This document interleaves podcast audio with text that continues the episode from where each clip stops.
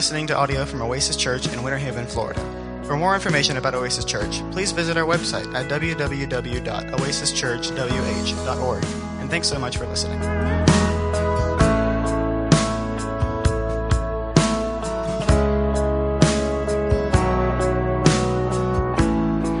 Well, we're back in Daniel. Took a few weeks off. I needed a little head start, and we had some other special things that we were going to do, but now we're right back in Daniel, right smack dab in the middle of chapter number nine. We mired down a little bit in chapter nine. We're going to try to climb our way out. We're going to read today, beginning with verse number 20. We're going to go all the way to the end of the chapter. Let me catch you up a little bit on what's happening in Daniel chapter 9. If you're new to us, if you're, if you're just arriving, you're like, wow, I came to the party late. Well, let me tell you, uh, Facebook, YouTube, uh, I know Apple Podcasts, and I think some of the other podcasting arenas have our Sunday sermons uploaded. So you need to go back and catch up because there's a lot going on in the book of Daniel. But at this point in time, Daniel is under the second nation that he's been captive under. This is the nation of Persia. And Daniel, a, a, a child of, of Israel, specifically of the tribe uh, or the nation of Judah, has been serving as a, a court official for a number of years, several of decades. And as he's studying the book of Jeremiah, the scroll of Jeremiah, David encounters in chapters either 25 or 29, and actually they didn't have the chapters and numbers, but wherever he was at in the scroll, he discovered that the prophet Jeremiah, years ahead, had said that the people were going to be in captivity for a time of 70 years. And Daniel begins the process of calculating wait a minute. I've been, I've been here almost 70 years. We're about to be done with this thing. And he gets so excited about it. But it causes him to dive into a deep session of intercessory prayer. Because Daniel knows that for, for God's people to experience the blessing that he promises in that time of restoration, it's going to require repentance. And so Daniel, on behalf of the nation, begins to pour out his heart and confess the sin of his nation. And he begins to beg and plead for God's mercy, for his restoration. God, please, please don't delay. Do what you promised. You're faithful. You're true. We're rotten. We're sorry. We're disobedient. But God, you are good. Please do what you say you're going to do because the time is almost there. Verse number 20. While I was speaking and praying, confessing my sin and the sin of my people Israel, and presenting my plea before the Lord my God for the holy hill of my God. He's speaking of Jerusalem, specifically the temple. While I was speaking in prayer, the man whom we discovered was an angelic figure from chapters before. The man, Gabriel, whom I had seen in the vision at the first, came to me in swift flight at the time of the evening sacrifices. Probably no sacrifices taking place, but Daniel, in his memory, knows that about right now, if we were back in our land, we would be enjoying the evening sacrifices. About that time, he came to me, verse 22. He made me understand, speaking with me and saying, O Daniel, I have now come out to give you insight and understanding. At the beginnings of your pleas for the mercy, a word went out, and I have come to tell it to you because, Daniel, you are greatly loved. Let that sink in a minute. We come to God in prayer. We come to God in prayer on His terms with the right heart, with the right desire, with a surrendered and humble spirit we receive a word from Him. We might not hear it. We certainly are very likely not to see from an angel. But the reality of the fact that God comes to those who seek Him needs to sink into your heart and mind. He says, Daniel, I've, I brought you a word. I brought you an answer because you are greatly loved. Therefore, he says, consider the word and understand the vision. Now, we're about to jump into verses 24 to 27. And can I go ahead and tell you there is probably not a more hotly debated section of Scripture than Daniel 9 24 to 27. I also want to tell you that chances are great. I'm going to say something that maybe you're familiar with that others will disagree with. We're going to try to be faithful to what God's Word says. We're going to try to be honest about what God's Word means. We're going to do our best to, to try to decipher what we're supposed to do with God's Word. But this is a challenging passage. And because it's so challenging, I thought I would put to practice something that some of our folks have been doing now for the last few weeks. I've been teaching on Monday nights uh, the Ridge Bible Training Center course on Bible study methods and rules of interpretation. It's about a six or seven week class on how to study the Bible, how to understand it in context, and to sort things out, just you and your Bible and a few little tools. You say, hey, could I get in on that? Yes, you can.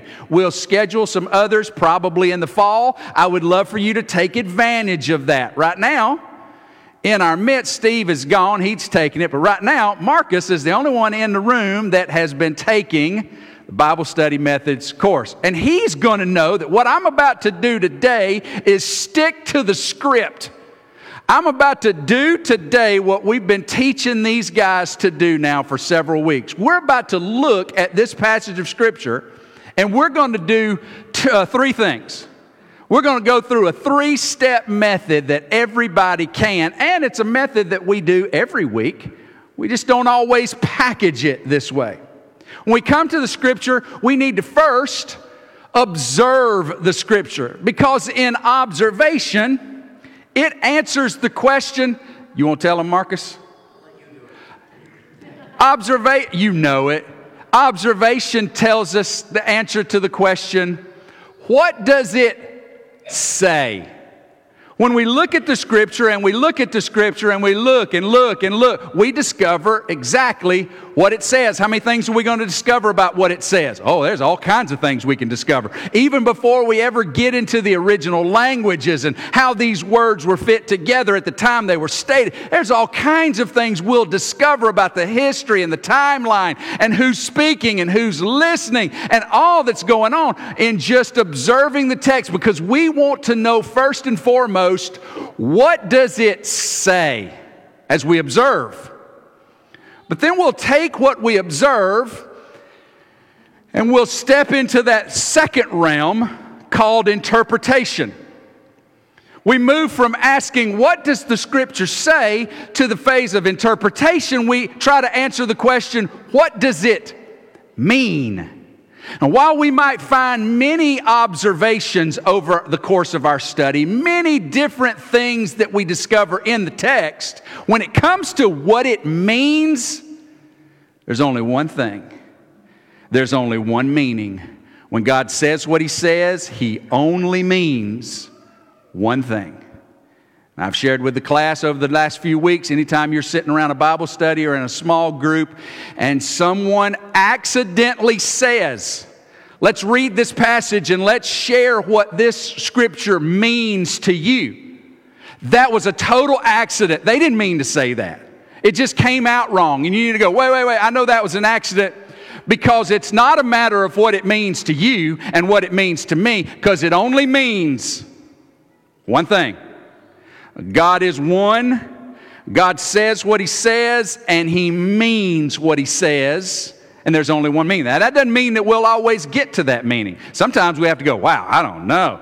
I'm stepping back away from here going, I, I think this means this. And we weigh the evidence and we weigh it theologically against other passages of Scripture and we try to come away with as best we can what it means, if we can. But there is only one meaning, and some things are more uh, restricted than others, meaning God anticipated we would wrestle, and I think He gets a kick out of it.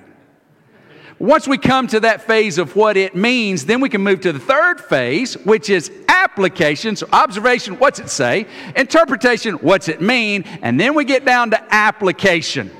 Application answers the question, what am I supposed to do?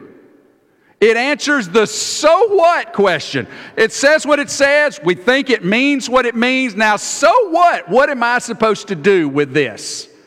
That's the basic method of Bible study. And we might find many applications, but we need to make sure that we apply it based on what it says and what it means. Because we apply it differently on what it means, then we've made a tactical error and we're out there trying to obey something God never told us to do. Does that make sense? Observation, interpretation, application. Let's get busy about it. We've got four verses to dig through. Here's the vision.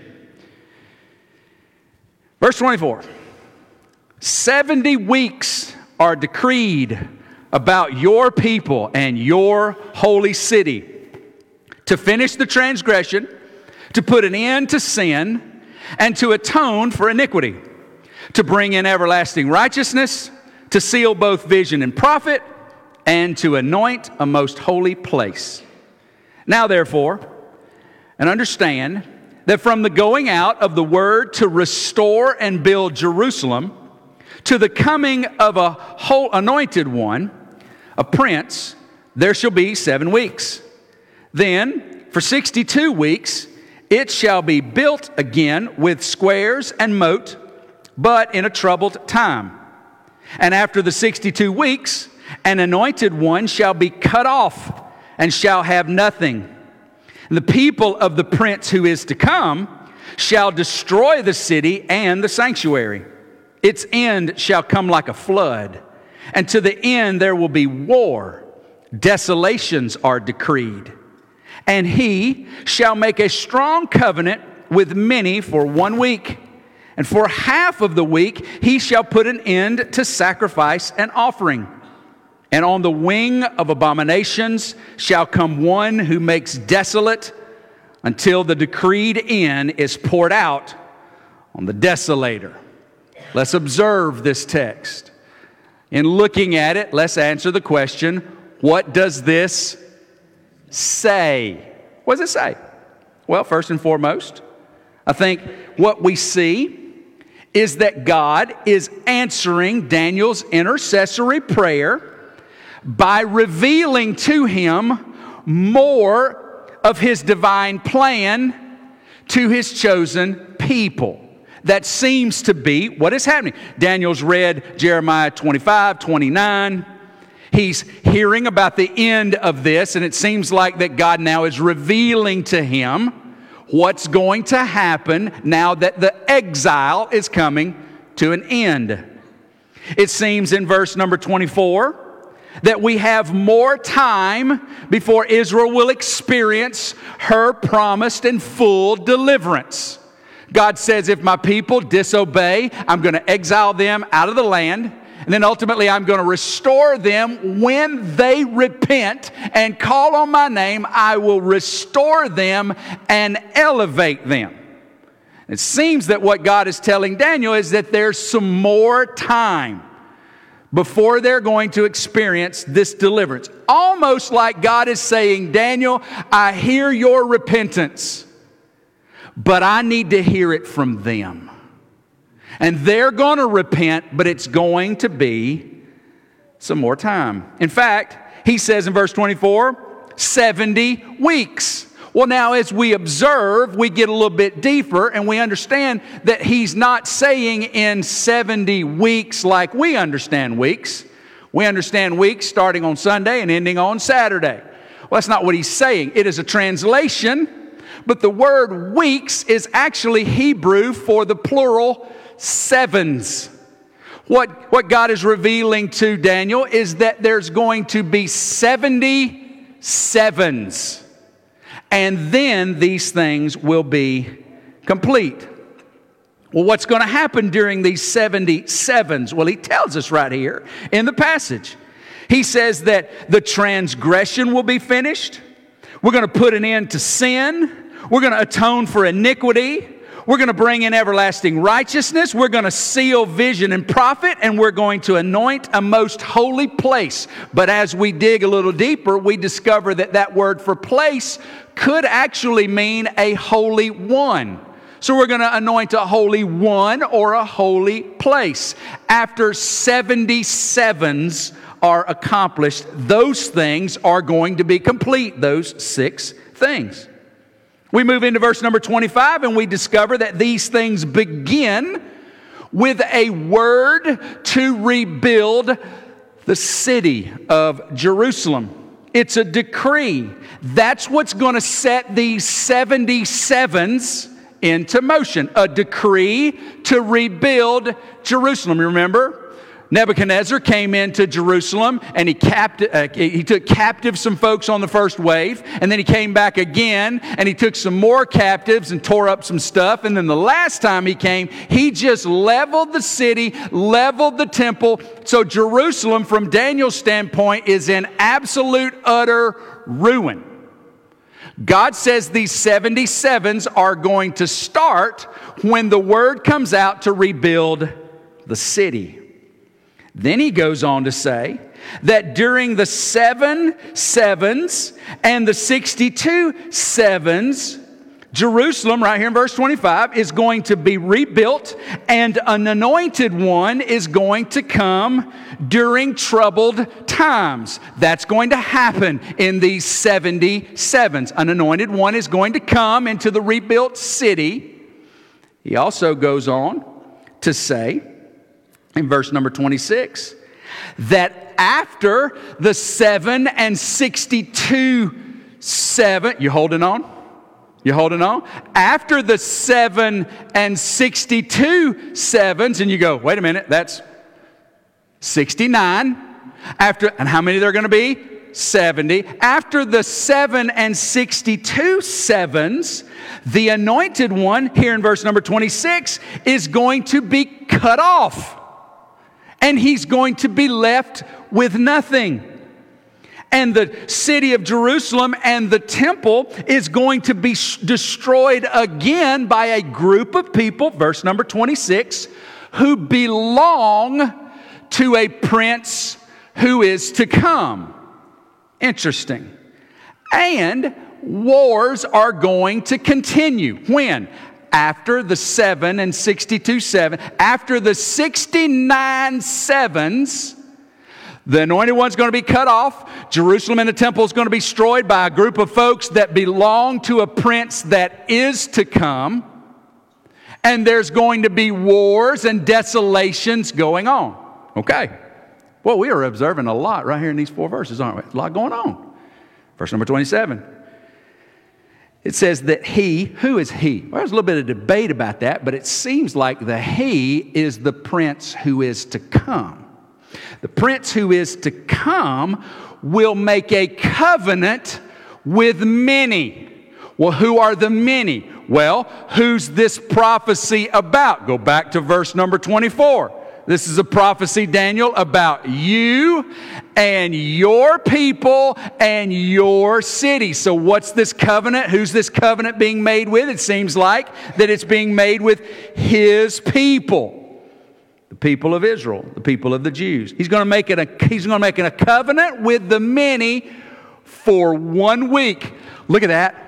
What were we missing? We were missing a week because how many were we prophesied? 70. How many have we seen already? 69. Where's that last week? Right there, verse number 27. He's going to make a covenant with the many for one seven. Then in the middle of the week, in the middle of the seven, which by the way, in the middle of the seven, where would you find what would you find? You find what's halfway between seven and end three and a half, three and a half, three and a half, seven. All right, so in the middle of the seven, so in a three and a half portion of the seven, he will break the covenant and he will stop temple worship. He's going to put away any sacrificial worship that the people are exercising. And then on the wing of abominations, All kinds of things that that could mean, but, but basically it's the idea on the basis of all kinds of abominations, he's going to make desolate the house of God and the people of God. So this prince that is to come is going to come in and seven with, with one seven, he's going to make a covenant, and halfway through he's going to go, psych. I was just kidding. I changed my mind. He's going to stop everything. He's going to bring to desolation God's people and God's place.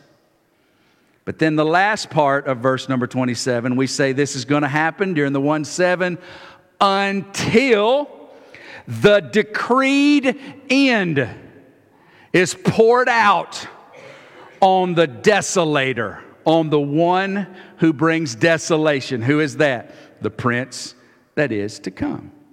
Boy, we've observed a lot of things about 77s and 7 and 62 and 69, and that last seven was split it in half, and it's going to be a good guy, turns into a bad guy. What in the world does all of this mean? Well, that's why we got to bring our interpretation glasses and put them on.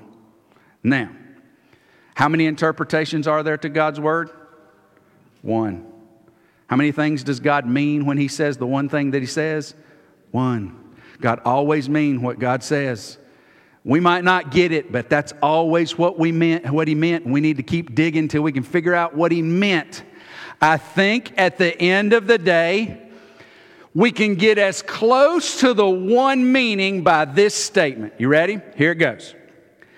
God's message to the Jews through Daniel was that the end of their exile, the end of the 70 years, when they're going to be allowed to go back home, according to Jeremiah, would begin another period of set or determined time before they would get to experience the restoration he promised to them when they repented.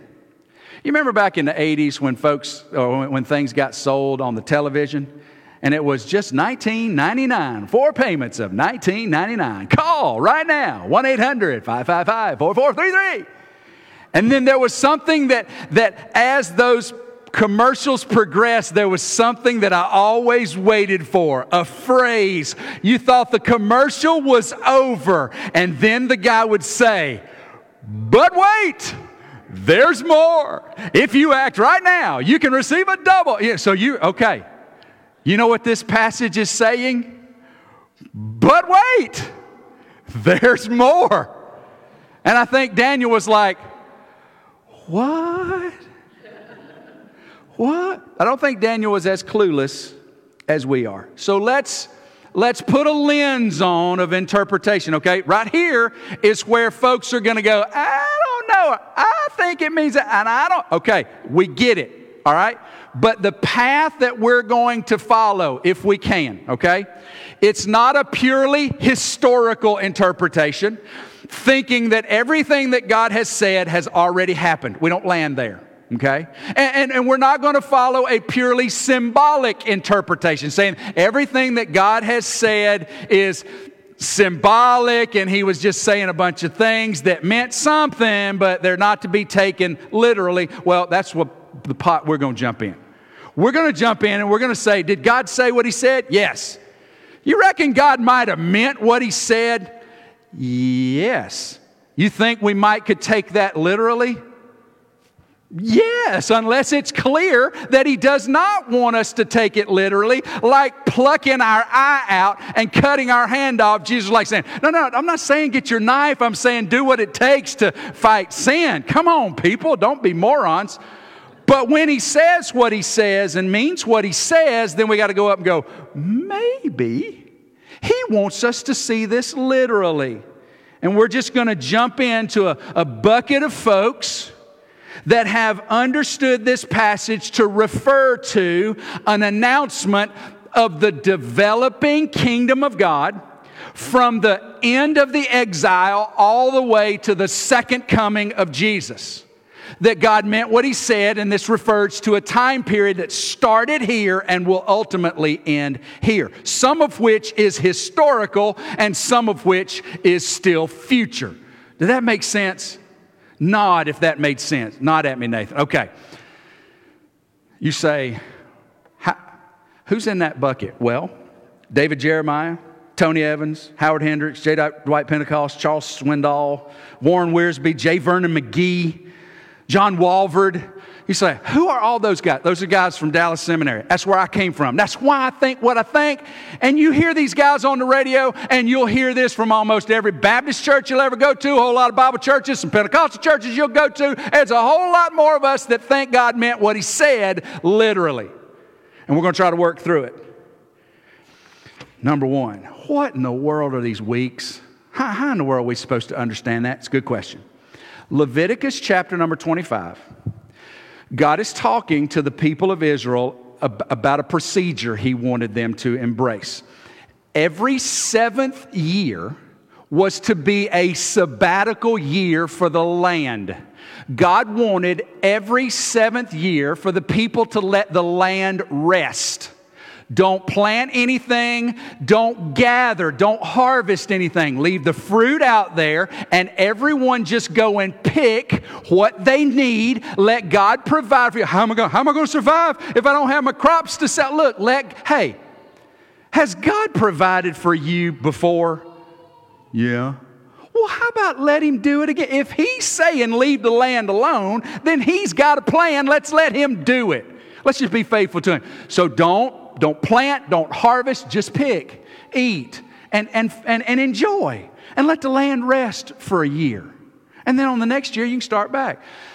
Then every 50 years, or after seven periods of seven years, on the 49th year, we're going to have another sabbatical year, but this is going to be even better. We're going to call this a year of Jubilee why so, why so jubileously? Why are we so excited?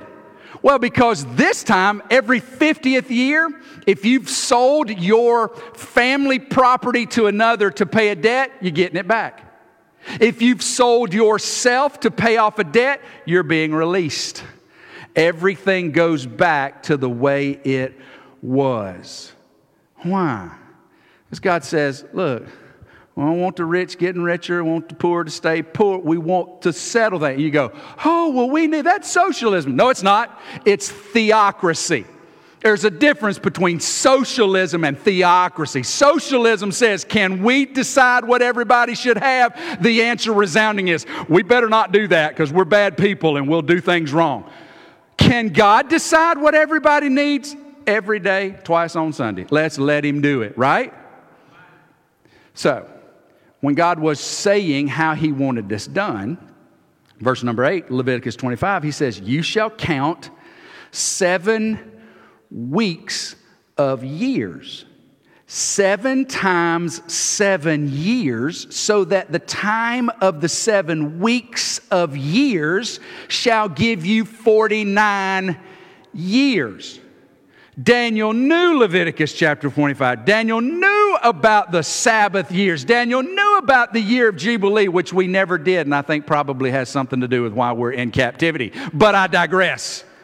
He knew when God says 70 weeks, bing, God's talking about 77s. And we think he's talking about 70 periods of seven years. So if you multiply seven years times 70, how many years do we get, math class? 490 years. But wait, Daniel, there's more. 490 years more. Whew. That seems like a long time, Lord. Oh, I'm not done. Just hold on. So let's keep interpreting. Six things are going to happen during the 490 years. And remember, when we say 490 years right now, what I want you to do is I want you to let that number 490 sit in your hand right there, but I don't want you to close your hand on it. If I were to ask you how old you are, you could tell me because we watch the years progress. And as bad as we want to at a certain age, it to stop progressing, we know it just keeps going.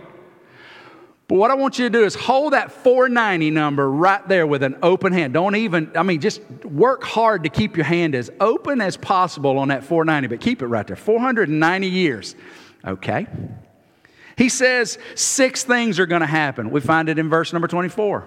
What does he say? He's going to finish transgression, going to put an end to sin, he's going to atone for iniquity, he's going to bring everlasting righteousness, he's going to seal both vision and prophet, he's going to anoint a most holy place or most holy one. I think that three of these things have happened historically. Think about it. When Jesus Christ came and he went to the cross and he took upon himself the sin of the world, what did he do? He brought transgression to its ultimate end place. Because you'll remember the words of Jesus on the cross just before he expired in real and actual death. What did he say, Al? He says, It is finished. Meaning that sin found its end point right there on the cross on that day in the month of Nisan in the center, just outside of the city gates of Jerusalem. Sin met its defeat. So the transgression has ended. I think sin has come to an end, and I think that he has atoned for iniquity. Because what is Jesus? Is he not the Lamb of God which takes away the sin of the world? Is he not the propitiation for our sin? That word that Paul used talking about the mercy seat on top of the Ark of the Covenant. Jesus is like that mercy seat, that propitiation for where the blood was poured. No more blood needs to be poured out. Why? Because it's been atoned for.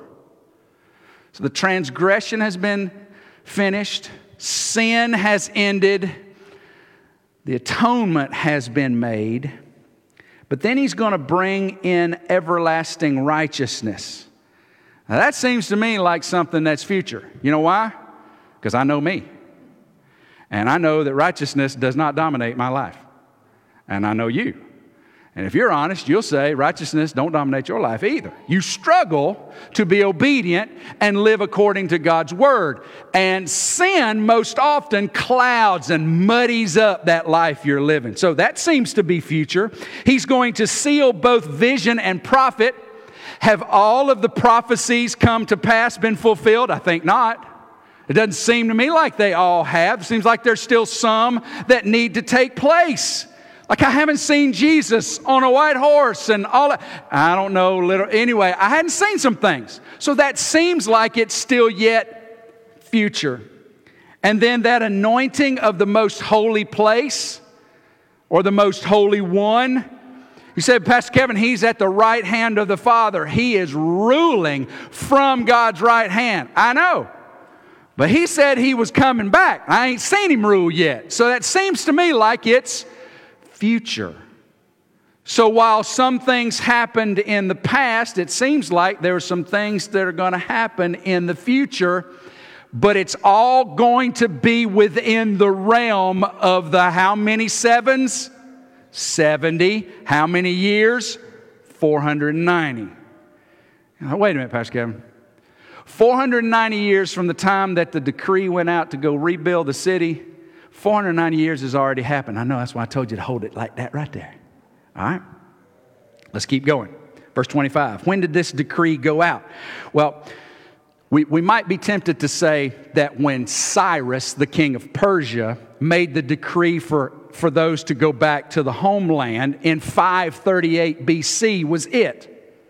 But if we read close enough in Ezra, we're going to discover that Ezra says, Cyrus says, go back and repair the temple. Not the city, the temple. And so they did. Ezra 1 under Zerubbabel and prophet Joshua, they went back and started the process of rebuilding the temple. And then Ezra showed up and tried to help them get things organized. And then a fellow by the name of Nehemiah got word that things weren't progressing and went to the king who was in charge 94 years after Cyrus, whose name was Artaxerxes. And he had a downcast face. And the king's like, Why you look so sad, Nehemiah? He says, Because my city is sitting in ruins and my people are struggling. And I just want to go home and rebuild my city. Artaxerxes says, Well, what do you need? Get, get it together gather up everybody you need, go do what you need to do to rebuild that city. Just come back when you're done. 444 BC, Artaxerxes gave the word, the thumbs up, to go back and rebuild the city. Nehemiah chapter 2, 1 through 8. And that's what he says in verse 25 is that after seven weeks, Jerusalem, or the city, will be built. And then 62 weeks, which, which runs into, th- throw that up there, Natalie, verse 25. Know therefore, understand that from the going out of the word to restore the building of Jerusalem to the coming of an anointed one, a prince, there shall be seven weeks. Here's where the ESV, I think, mistranslates. Because then it says, then for 62 weeks. So it makes it sound like something's going to happen after seven sevens and then something else is going to happen after 67. That's not the way the Hebrew reads. The New American Standard actually reads it better when it says, and there shall be seven weeks and 62 weeks. It puts them right together. So he's saying we got seven and 62, which means 69. You multiply that times seven. How many do you get? 483 years. He says, in the 483 years, an anointed one is going to come. Now, here's where it can get a little squirrely, okay? A fellow by the name of Sir, uh, let me find his name, Sir Robert Anderson wrote a book in 1894. Anybody around during that time? Of course not. 1894, Sir Robert Anderson, studying this passage, wrote a book called The Coming Prince. And what he started doing was going, all right, 483, if 444 BC is our starting point, and we're looking for an anointed one to come, how might that work out chronologically? What might that look out? How would it play? And the first thing he had to discover was wait a minute, the Jewish people operated under the lunar calendar, which represented 360 days a year. 12 months of 30 days each. And periodically they had to add a month so that they didn't end up celebrating the uh, festival of first fruits back when the time you had to plant it. So they knew they had to add a month every now and then because the solar calendar and the lunar calendar is a little different. We follow the solar calendar. We follow the times and we have leap years and we have months with different days and all that to keep the seasons because we're not smart enough to add a month every now and then. We have hard enough time adding a day. So Sir Robert Anderson said, Well, I just wonder, Natalie, put, put I hesitate to even put this picture up here. She's going to find it. So Walter Anderson, Robert Anderson put up, she's going to get it here in just a second. It's going to show up. It's that first, yeah, that one. All right, I know I'm, I'm, a, I'm going to stay over here. 69 weeks of seven years at 360 days per year gives us 173,088 days.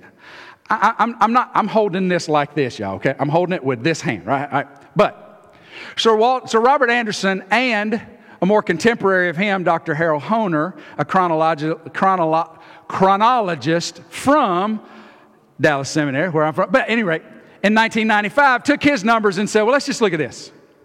If 444 BC is when it started, let's add 33 AD, which is around when Jesus was crucified, around when Jesus came into the, to the city. Let's add those, gives 477 years. Say, Pastor Kevin, that's still not 483. We need 483. All right, well, but let's think about the fact that in that calculation, we went from BC to AD. And so, number one BC and number one AD is not two years, it's actually one year. We got to make sure we don't add the one in there. So, we got to subtract here. You say, Pastor Kevin, you're going the wrong way. We need some more years. You're subtracting years. I know, but let's just be fair. So, 476 years at 365 days a year gives us 173,740 days. Let's add 25 days. It's not arbitrary. Let me tell you what he's doing.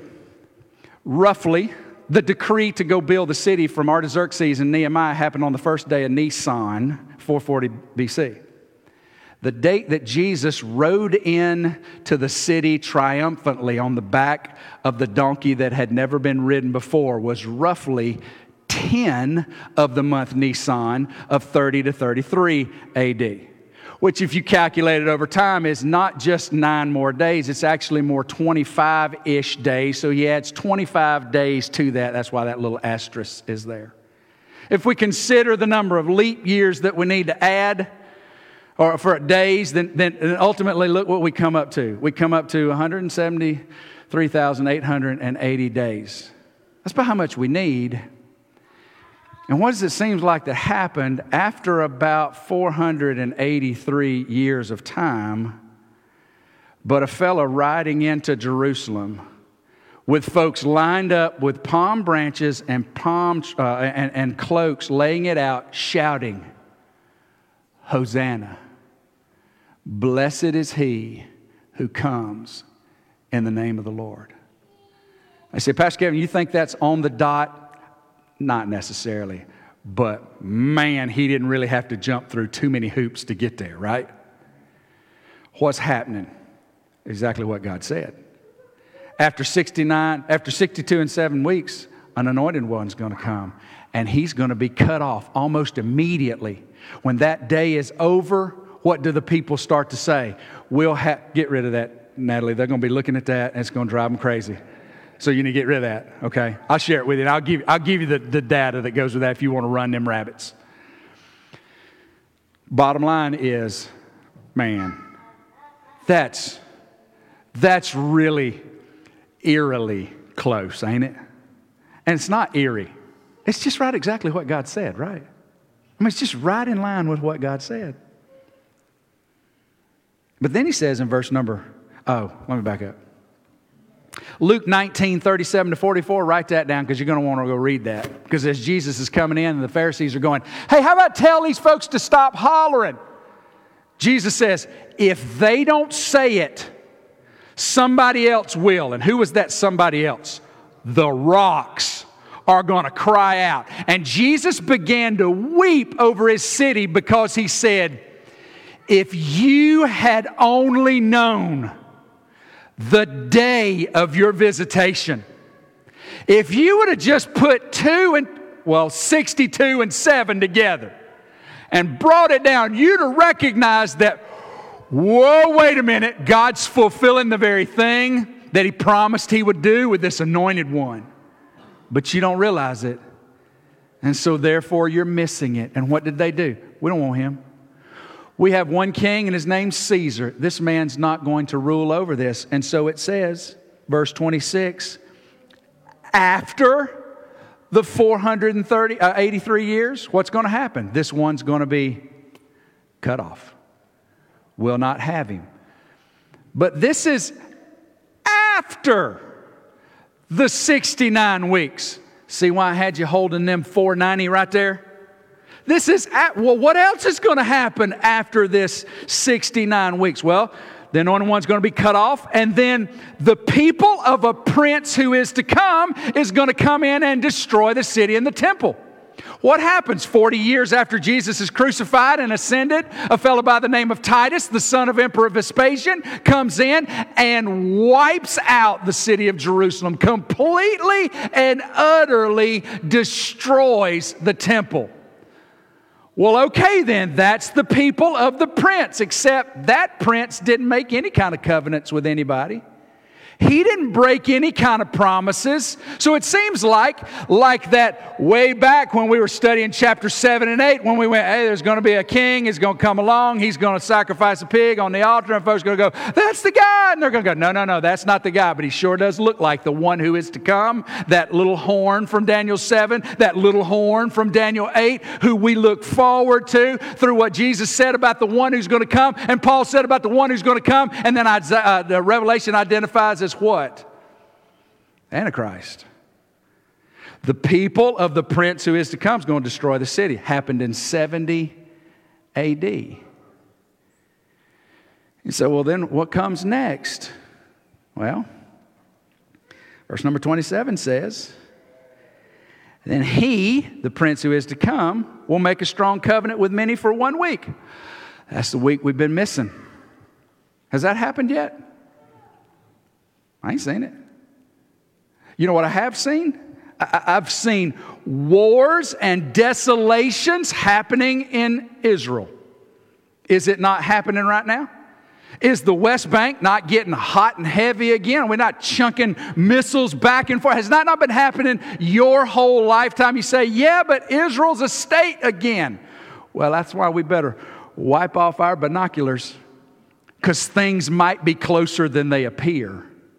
But them wars are still happening, them struggles are still going on. I ain't seen no covenants that last and get, so that must still be going to happen. We're holding them 490 real open because in 33 AD, the time stops. Boom. What are we going to do? Well, Jesus says, we're going to go into all the world and we're going to preach the gospel to every creature. We're going to baptize them in the name of the Father and the Son and the Holy. Look, we're going to start a whole new thing that Paul in uh, Ephesians chapter number three says was a mystery to the Old Testament. They had no idea this was happening. Jesus, like, I tell you what, y'all just go and spread the gospel. Y'all go make disciples. I'm going to go away and I'll come again to receive you unto myself. And that'll be right about that time that the knucklehead's going to come in and say, Have I got a deal for you? Just sign right here, we'll have peace Three and a half years later, he's going to stop it. You go, what are we talking about? Seems a lot like what Jesus talked about in Matthew 24, called the tribulation. It, it sounds like those three and a half years of 42 months that you find in Revelation 11 and 13. Sounds like them 1,260 days of tribulation in 11, Revelation 11 and 12. Seems like this time, times, and half a time that we see in Daniel and Revelation. Natalie, let's just do a little re- quick review. Let's put these next up. We're talking about this. See, I told you, a lot in verse, these four verses. We're talking about 70 weeks, 490 years. Starting with 444 BC, going all the way to 33 AD, gives us the 483 years. The next little block of time has to do with Israel, the Jews, Jerusalem, the temple, the Messiah coming. And after he comes, he's rejected, he's cut off, and we step into another period. It's undetermined. It's a period of time that we don't know when it's going to have an end. We know when it started, we don't know when it'll begin. What are we calling this? We're calling this the church age, when everybody comes Jew, Gentile, don't matter your background, your ethnicity, everybody can come, but you can only come by faith in Jesus and Jesus alone. And when that time is complete, then God's going to hit the start button and bring us into that last seven years, where again, Israel and the Jews and Jerusalem and the Antichrist and tribulation is going to bring this 70 weeks into conclusion. You're like, that's all right there in Daniel? Well, it's there and a lot of other places. But I want to read a few verses and then we're going to dismiss because the kids are going crazy. When's this all going to come to an end? I believe it's going to come to an end with the return, the second coming of Jesus Christ.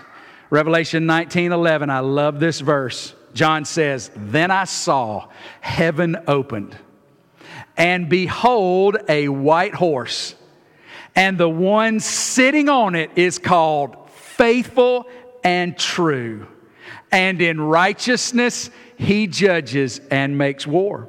Revelation chapter 1, verse 7 says, Behold, he is coming with the clouds. We already saw this in Daniel chapter 7. We saw him enshrouded in the clouds, one like the Son of Man, listening to and following after the Ancient of Days. He's coming in the clouds, and every eye will see him, even those who pierced him and all tribes of the earth will wail on account of him. Even so, John says, Amen. Look at Zechariah chapter 12, verse number 10.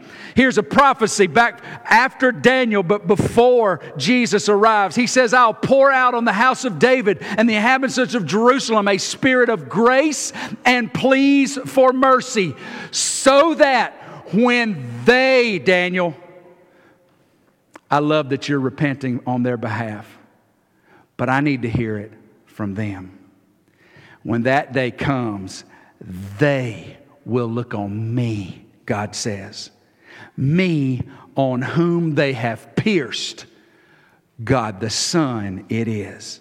And they shall mourn from him as one mourns for an only child and weep bitterly over him as one weeps over a firstborn. Zechariah 13, 1, on that day there shall be a fountain open for the house of David and the inhabitants of Jerusalem to cleanse them from sin and uncleanness. Whew. That's what it says. We think that's what it means. And you're like, what am I supposed to do with that? I supposed to walk away and go home today going, Boy, I know the Lord spoke to me? Well, I think it's not too far from where we're going to land. Listen to this. What can we do?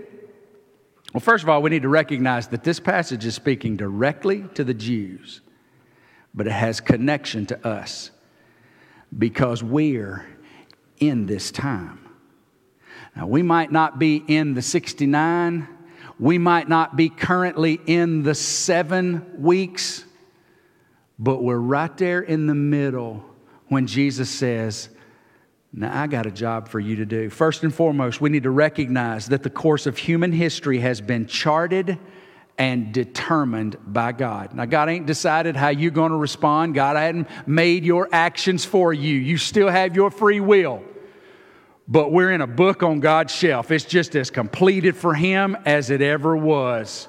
It's done, it's finished. He's going to do just exactly what He said He's going to do, and it's going to work out exactly like He said so. First and foremost, we can just step back and recognize I don't have to worry about this because it's already determined. Number two, I can recognize that my time in this 490 years is limited and that nothing is prohibiting the seven weeks that's still to come. My time's limited. I don't have an endless amount of time. I've got to be busy about what I've been called to do. So, first and foremost, if you're here today and you've never surrendered, to the gospel of Jesus, Him crucified, risen in your place and for your sin to provide for your salvation and your redemption, then your first step is to say, My goodness, what a privilege it is to be given the opportunity to come to know God by faith in Jesus and trust Him fully and completely, holding nothing back. If you don't know Jesus today, Today is the day to receive Him because you might not have tomorrow, you might not have this afternoon. You say, Pastor Kevin, I know Jesus as Savior. Well, then here's what we are to do. You ready? We are to wake up from our sleep and from our distraction and from our thinking that all these earthly connections are somehow more important than they really are, we need to wake up and get busy about what we've been called to do. The students heard it last week, and those of you who were here heard it too. What we've been called to do is make disciples. How do we respond to this? The time is short, the call is clear rub the sleep out of our eyes, and get busy making disciples. When it comes to those around the world, a friend of mine said, I heard just this week, we, need to, we either need to go or send or disobey. Those are the only three options. Either go to all the world, send somebody to all the world, or just live in disobedience because those are the only choices that Christians have. But we can all go right here. So here's one I want to challenge. You say, What's, what's my job? Based on Daniel 9 24 to 27. Here's your job. I want you to look for one, at least one conversation that you can have about who Christ is to you. And you say, just this week, I just want you to do one. And when you get that one done, if there's any time between that one and next Sunday, I want you to look for another one. And you have that, if there's enough time between that one and next Sunday, I want you to look for another one. I think the more we look for opportunities to represent the one who gave himself for us for the purpose of making disciples, the more we're going to discover are right in front of us. What are we to do with this?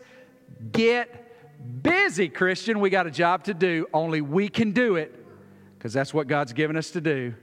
Let's don't trifle about the ins and the outs. Let's trust Him. It's determined it's going to happen. Let's do what He's called us to do. Amen? Well, let's stand up.